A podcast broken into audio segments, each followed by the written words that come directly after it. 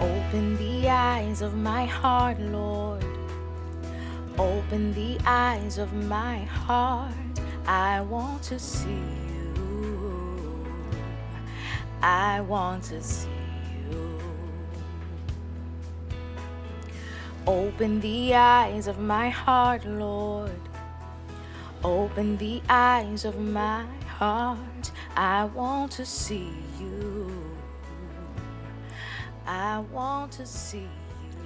Hello, hello, hello, my friends. This is me, your girl, Melinda Rackley, the inspiration engineer, and you are tuned in to the Rise and Grow podcast. Today, I'm going to be continuing on our confessions of God's Word with a confession for clarity.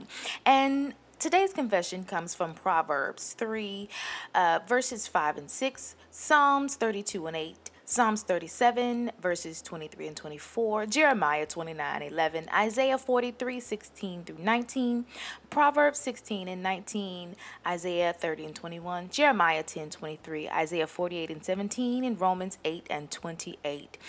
I wanted to share this confession from those scriptures because I know that so many people are in the midst of making an important decision and life is constantly moving and sometimes we just need a little bit of clarity and direction for God.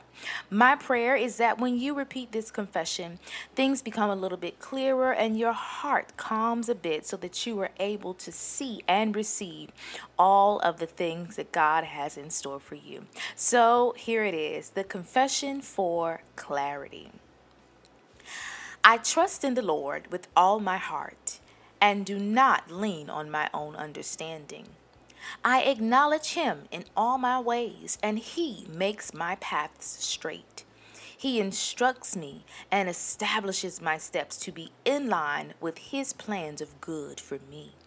My God teaches me to profit and leads me in the way I should go.